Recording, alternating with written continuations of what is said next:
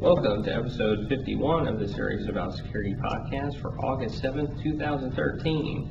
Brought to you by the Center for Education and Research in Information Assurance and Security, or CERIAS, at Purdue University. I'm Preston Wiley, and I'm joined by Mike Hill and no Keith again this week. So uh, I have the first article today, and uh, it's related to Tor. And uh, basically, um, there was news that the uh, that this uh, hosting company called Freedom Hosting uh, was basically shut down, um, and the uh, the person who ran it was arrested uh, in Ireland via U.S. extradition request, and uh, basically, um, anybody not familiar with Tor or Freedom Hosting, uh, Tor allows you to create these hidden hidden websites essentially that are only accessible through Tor. And the reason you want to do this is essentially to hide the location of your uh, of your website essentially. So um, so basically, after this, uh, after the arrest of this person, all the all the websites on Freedom Hosting were were allegedly shut down. Whenever you attempted to go to them, you get this this error page that said uh, that said this site's down due to maintenance. Um, but uh, some some person checked on that actual URL, and hidden within it was a piece of JavaScript code that uh, that was essentially distributed to a bunch of hackers or security researchers, whatever you want to call them, which they ended up dissecting and uh, discovered that it was actually a, a uh, some it took advantage of a, a vulnerability within Firefox 17 uh, and uh, the purpose of the code was to run a Windows executable file and uh, and send the uh, host name and some other information to a server in uh, I think Virginia. Virginia. Yeah. So um, a lot of people are guessing that the FBI is responsible for this piece of JavaScript code. The, the, the thing that's the most interesting about this particular piece of malware is all it does is essentially send your information to a central server. I mean, it could have installed malware, it could have done other malicious things to your computer, but all it chose to do was send your, essentially your MAC address and your host name and I guess IP address to a server in Virginia. And, um, and so people are suspecting that the FBI uh, is responsible for this. Um, now, uh, Freedom Hosting has a bad reputation. I mean, they, they, they were known to, ho- to host a bunch of criminal things, you know, but they also hosted some legitimate things like uh, like human rights uh, sites and, and things like that that that that were maybe in from people in countries that they, they would not have been treated well if they would have you know hosted the sites within their own country or something like that. So so this affected more than just the criminal element. This affected other sites as well, and, and the malware I think was installed on pretty much every freedom hosting site out there, and this information was sent to some mystery uh, group or organization somewhere in Virginia. So, so I thought this was, and Keith actually is the one that recommended this article. So, uh, uh, but I saw this as well and thought about talking about it. So I thought it was interesting. I, I thought it was worth talking about because um, especially in, in, the, in the climate we're in now with the NSA uh, information, and, and there's been some other some other information about the, the DEA doing some stuff that they probably shouldn't have been doing, and, and, and things like that as well, which we're, we're not going to talk about today. But Yeah. you can search for it and find some information on the DEA doing some some potentially questionable things as well. Yeah, well, it, it really seemed to be a very targeted piece of, of malware. Um, like you said, it could have done a lot more. It, didn't do a whole lot, but it did reveal IP addresses to this location in Virginia, and who knows what group is behind that.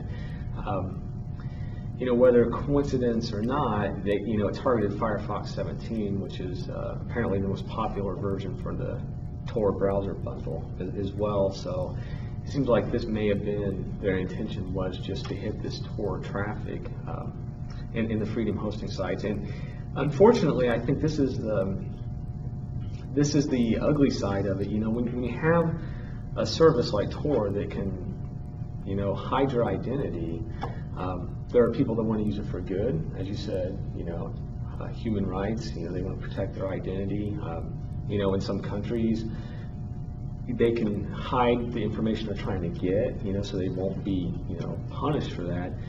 But on the, you know, on, on the other hand, it can be used for very bad things. Um, you know, things like ch- child pornography and things of that nature, which we don't want, and we want those things to be shut down. So, um, th- this is very interesting because, you know, it's a tool that can be used for good and for evil. And, you know, I, for one, would like to see the, the malicious, you know, the, the, the sites that are doing evil things kind of shut down and Yeah, taken well, offline. and But that's true for- sites doing good things That's true for most security tools. They Yeah. can be used for good things and they can be used for bad things. Yeah. So, Um, so yeah, I, you know, um, what, what I would hope is that the information being collected, and I don't know, it, it seems like, as you said, it was distributed to all the sites on the Freedom hosting, even the sites that uh, at least claim to be doing good things and, and most likely were.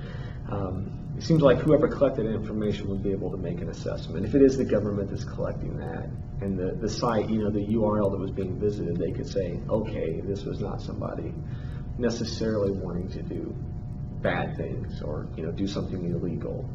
Um, but, but who knows? And, you know, I doubt they're going to actually make any comment on it, that they were the ones, you know, if it was our government behind it collecting it. And I don't know who else would just collect that type of information without actually distributing, you know, malware in the process and taking over the machines and, and doing much more malicious stuff.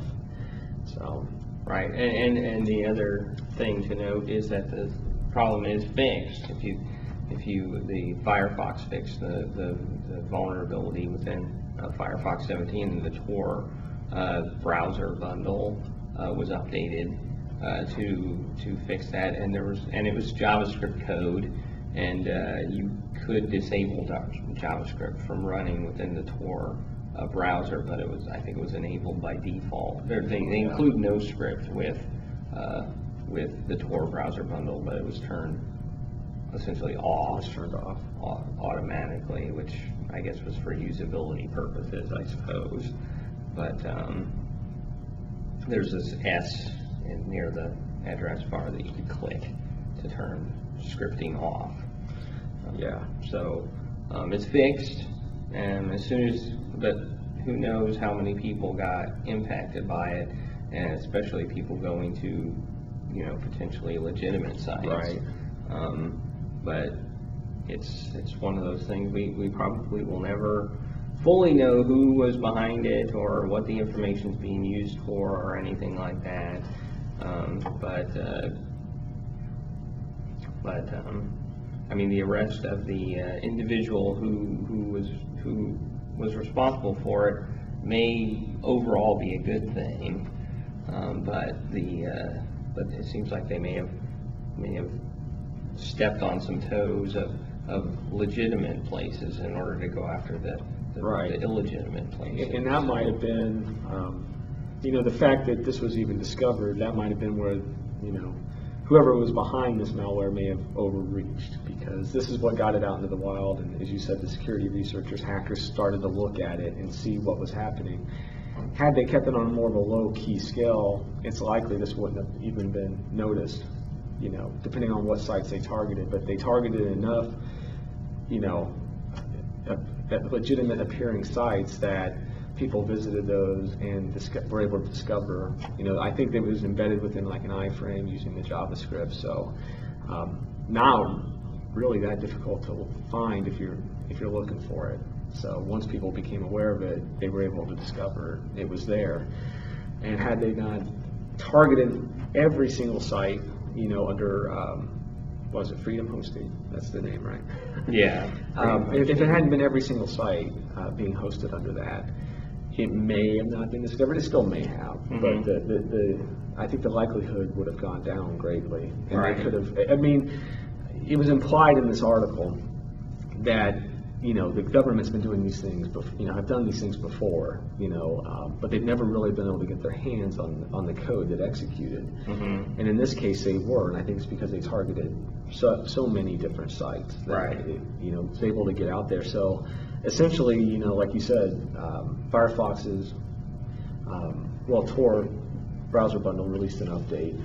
Um, Firefox is also releasing updates. So essentially, this functionality has been cut off unless there's additional functionality uh, that's unknown in, in the current browsers, which there always could be.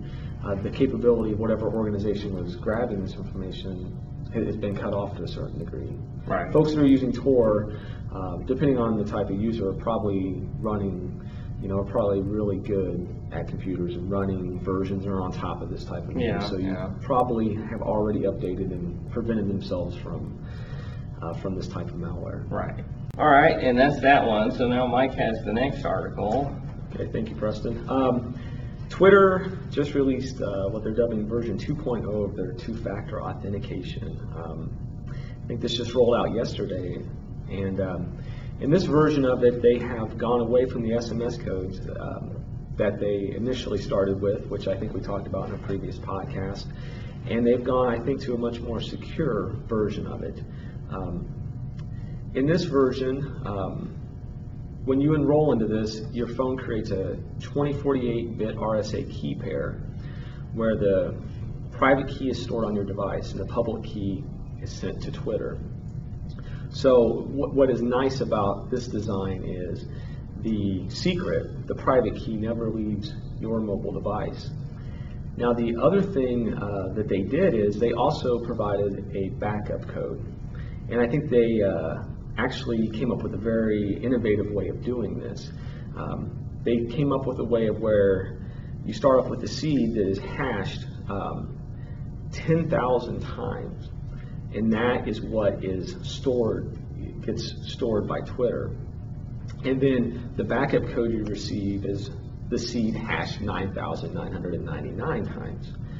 Um, and that's a code you can write down and store in a safe place so that if you lose your device or don't have it available, you can log into Twitter.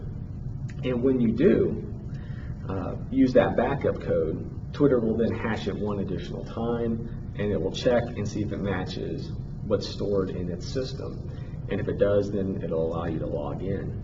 Um, so, and then what it does is, I, I believe the next time you generate, then you would generate a new code, which would be it hash 9,998 times, and the one that gets stored with Twitter would be the one you sent previously, which was hashed 9,999 times. So effectively, you get nearly 10,000 backup codes, though I don't think um, you would ever realistically use that many. Uh, but it, the, the, the neat thing about the solution they came up with is that um, nothing, the secret's never stored with Twitter. The, the secret's stored with your device. So the, the private key stays on your device. Um, I actually logged into, I- I had signed up for their two-factor initially, the SMS-based version, and today I signed in and um, changed my account to use this new version, which I had to go and get the up, the update on my iPhone and apply it. And then what I was able to do was go in and tell on, on my mobile device and say, I want to use um, the two-factor authentication. And it gave me, gave me the code, which I wrote down. And then from my computer, I logged in. And it came up after I logged in, it says, you know, uh, waiting on your device, essentially, um, for, for you to complete login. And when I went to my phone and looked at it, using the Twitter app, it said I had a login request, and it had my location, which was slightly off, probably because it's using my IP address as my location, but it said, you know, um, y- you know, att- attempted login from, um, from this location in Indiana using Windows machine, using Firefox, you know, 26 or something like that. you know, do you approve this request? And I had a checkbox and an X, and if I clicked the checkbox, then I was in. But, you know, clearly, you know, if I got a request from someone in Florida and I'm sitting here in Indiana, I could say, no, do not allow that request to go through. Uh, so that was, that's pretty cool too. So I, I think, um, I think this is a really good step forward from what they previously released on, on two-factor authentication. And the other thing, um, one of the articles mentioned, you know, in light of NSA, I mean, we kind of talked about, this has been going on for several weeks now. We've talked about it since, uh, you know, Edward Snowden revealed, you know, um, the spy programs that were taking place, is that um, nothing gets stored at Twitter that is private. It's only the public key that gets stored with Twitter. So there's nothing, if, if, NSA approaches Twitter and says, we want access to that code, there's really nothing they can provide.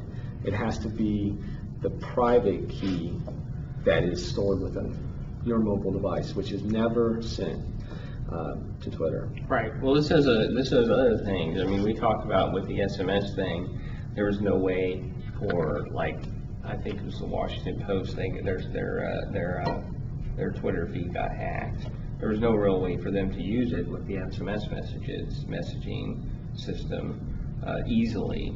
With, with this, there, there's a little bit more opportunity to do it, because you can, you could share an account, and one person would essentially be responsible for allowing the account in. The So if you know, if you have a, like, if you're a newspaper and you have a correspondent somewhere, you know, you could have somebody in charge of, they, they get this alert saying, you know, verify this, you know? Yeah. And, and you could, you could verify it. So, so I think it's a lot more usable, uh, in that, in that sense as well. Still, I think, still think it's only tied to one device.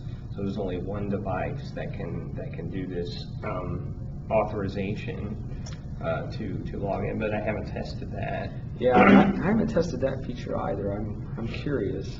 So, and, and the backup codes allows, um, you know, somebody to call in and say, hey, I need into Twitter, and you can, instead of doing the, doing that, you could give them the backup code, um, and then generate a new one. So, so I, I think it's a little bit more flexible than their, what their previous system was as far as that goes, and, and a bit more usable. But the thing I like about it, as you mentioned, is that, um, they designed it in a way so that they do not have any, any of your secret information.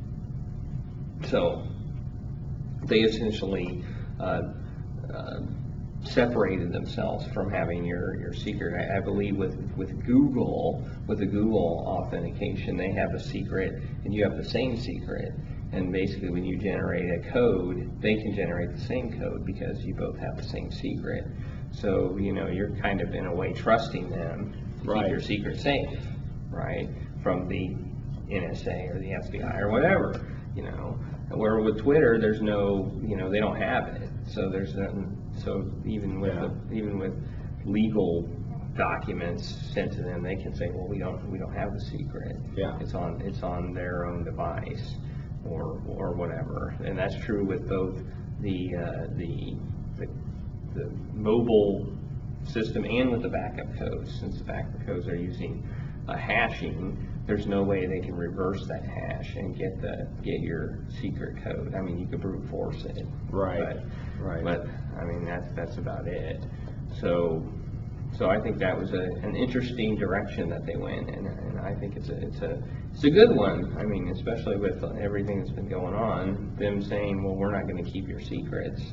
Um, I think, I think that's a, that's a good and interesting way to go. I, I, I like it, and uh, I would like to see how well it works. Yeah, I, I think it's much better than version 1.0 of their two-factor authentication, which was a step forward for them, but I feel like this is a, a, a bigger step forward. I, I did want to verify, because I was curious. I didn't see anything that said whether or not you can install this on multiple devices, so while you were talking, I, I tried to install it on, on my iPad here, and basically you can't.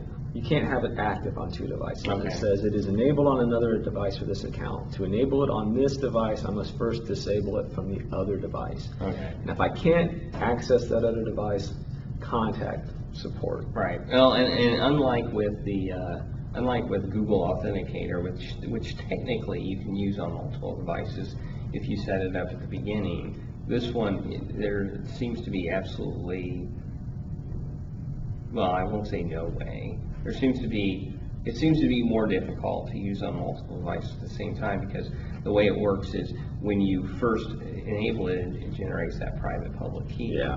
And sends the public key on to Twitter. So, you know, you're generating a key when you enable it on your, on your device for Twitter. So, Yeah, I mean, I could see, I could see some ways they could do that. Uh, it might get really complicated because, um, you know, I, ideally, I think instead of this device sharing with my phone, you know, I think we'd want separate private keys for Right. each device. But then I think in order to do that, maybe if I try to go through this step here, it'd be like, oh, well, you need to go back to your main device.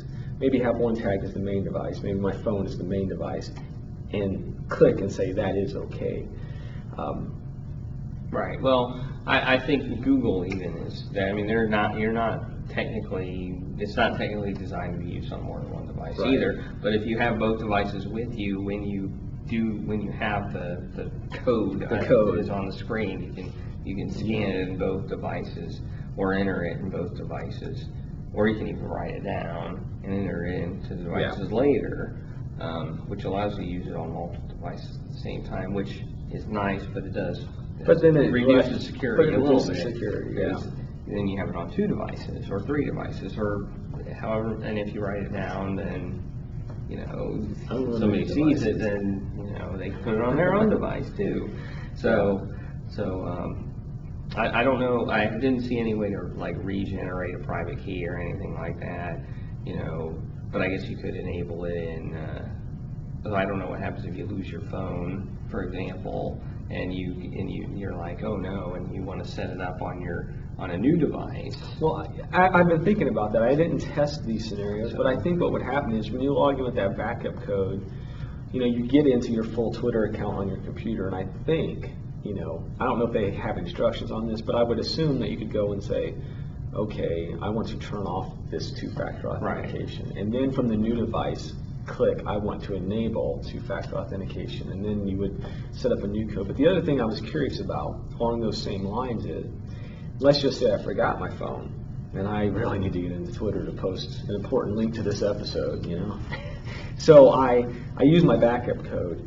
What I, what's unclear to me is then the next time I go to my device, um, does it generate, do I need to then generate a new backup code? Is that backup code one time only? The way it talked about how it counted down from 10,000, I was under the impression that you can only use it one, you know, it's a one-time backup code. But does my device automatically then update and it, it prompts me the next time I use my device, write down this code now because this is your, now this is your backup code? I guess you'll have to test that out. I'll have to test that out. or Um, whatever. I, I don't know. I think, I think, uh, there, there, I think that they may have some issues with it. I mean, what, what, the, the, I think a real question that, that is, in and that's a security question, is what happens if I lose my device and I don't have a backup code? Well, you're calling support. Right. We're- we're back to calling And- support. And what, and what level of, of security do they have there? What do I have Right. to provide them? Twi- The problem is Twitter doesn't, doesn't really gather much information about you at all. They have, they have, they don't even have your name necessarily. But they do have your email address. They have your email address, and that's Yeah, about. that's about it. That's about all the information Twitter gathers about you is your email address. Well, I still think, I, I still think this is a way to go. I- I'm still in favor of this kind of model. When So- something like that happens, i- if, if you have to do it via email, make it, click this link, this link will be available 24 hours from now. And give anyone else that maybe can access that email account the ability to say, wait, wait, wait, somebody's trying to do something. And they essentially lock you out for a day. I mean, if you lose your device, or it gets stolen, and you lose your backup code, I think it's, you know, it's a small, it's a small fine to pay for, for, for that happening, because really, everything went wrong in that scenario. And you should, I, I think we're too much an instant gratification society where I shouldn't have to wait at all. By giving like a 24-hour window, I- I'm thinking back to the Matt Honan attack through Wired. You know, if there had been a 24-hour window, Matt probably would have started to see things or knew things were wrong before somebody could have completely just Right. owned his information. Well, and that's really the question that is for a lot of two-factor authentication things, and, and I think a lot of vulnerability comes with, okay, I lost my phone, I don't have a backup code, what do I do? Yeah. You know, and, and I think that could, that could be an issue, especially with Twitter, who doesn't, who doesn't keep really any information on its users, and that's by design. Right. That's, that's essentially how their, their, their model is to not collect information, and I think their two-factor authentication system where they don't even have your secret is, Right. is, is, is, speaks to that. So, well, we'll see what happens. Yeah, I, I think, though I, I applaud the effort, I think folks should, should update their Twitter apps if they haven't already, um, and just take care of that backup code. And maybe some of this stuff that we're talking about is, is in the works and talked about. Sure. And then there might even be documentation on their site about it. We, I just haven't looked. It came out yesterday. I, I, I haven't looked either, I'll admit, but I do know when we talked about it before, we thought SMS was a, an interesting approach. We weren't, I don't think we were necessarily all in favor of it. We thought, you know, it could have been t- done differently, and I'm impressed by what they've done here, so who knows what's coming. Yeah, I, I applaud them for kind of innovating, Yeah. doing some innovation on the two-factor. So, anyway, um, with that, uh, I can wrap it up. Uh, Keith should be back next week. Um, I'm not sure what we're gonna talk about. Uh, we might talk about the Black Hat and DEF CON vulnerabilities that were, that were come out. We might have a special episode on that, which is possible we could go over our twenty to thirty minutes that we normally do, um, because there's a lot to talk about, uh, but we'll see. Yeah, we- we could have- Time and. Yeah, we could have Keith just give us a, he could probably talk for a lot about the training he's been through, he's probably Yeah. sick of it at this point. It's also possible we might split that up into two different podcasts, but we'll see. We'll see how much we got and how much we can talk about. But anyway, uh, thank, thank you, Mike Hill. I'm Preston Wiley. Have a safe and secure day.